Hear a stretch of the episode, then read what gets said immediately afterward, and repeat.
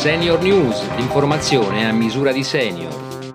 Ben trovati a una nuova edizione di Senior News.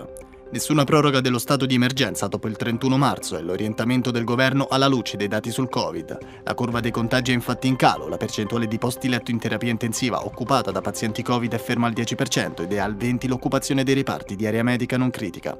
Da aprile, ha sottolineato il sottosegretario alla salute Costa, inizierà una nuova fase con un allentamento graduale delle misure restrittive. Una ricerca pubblicata sul British Medical Journal mette in guardia dai rischi relativi alla salute mentale per chi si è ammalato di Covid, che sono maggiori tra chi ha avuto una forma severa di malattia, ma riguardano anche chi non ha avuto bisogno di ricoveri in ospedale. I disturbi più comuni sono ansia, depressione e problemi di sonno. Dallo studio è emerso infatti che le persone che hanno avuto il Covid-19 hanno il 60% di rischio in più di sviluppare disturbi mentali entro un anno dall'infezione.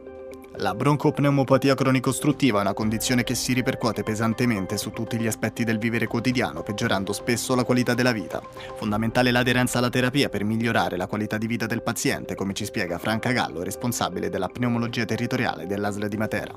La BPCO può essere eh, curata, trattata, non si guarisce come da eh, tutte le malattie croniche purtroppo, ma certamente eh, la qualità di vita può decisamente migliorare. Ci sono ovviamente terapie farmacologiche e, e c'è tutto un corredo farmacologico importante ormai a nostra disposizione, ma ci sono anche trattamenti non farmacologici, tra questi la riabilitazione respiratoria, eh, l'abolizione del fumo di sigaretta, quindi degli stili di vita molto più corretti che eh, fanno sì che il paziente possa convivere in maniera ehm, così accettabile e anche eh, abbastanza buona in certi casi con una patologia che non trattata dà invece conseguenze molto molto serie. Informare e sensibilizzare sull'importanza della prevenzione dell'ipercolesterolemia e dei rischi cardiovascolari ad essa associati è l'obiettivo di una webserie che in maniera divertente coinvolgerà gli spettatori con una trama ricca di consigli e suggerimenti per supportare la lotta contro il colesterolo alto. Sentiamo.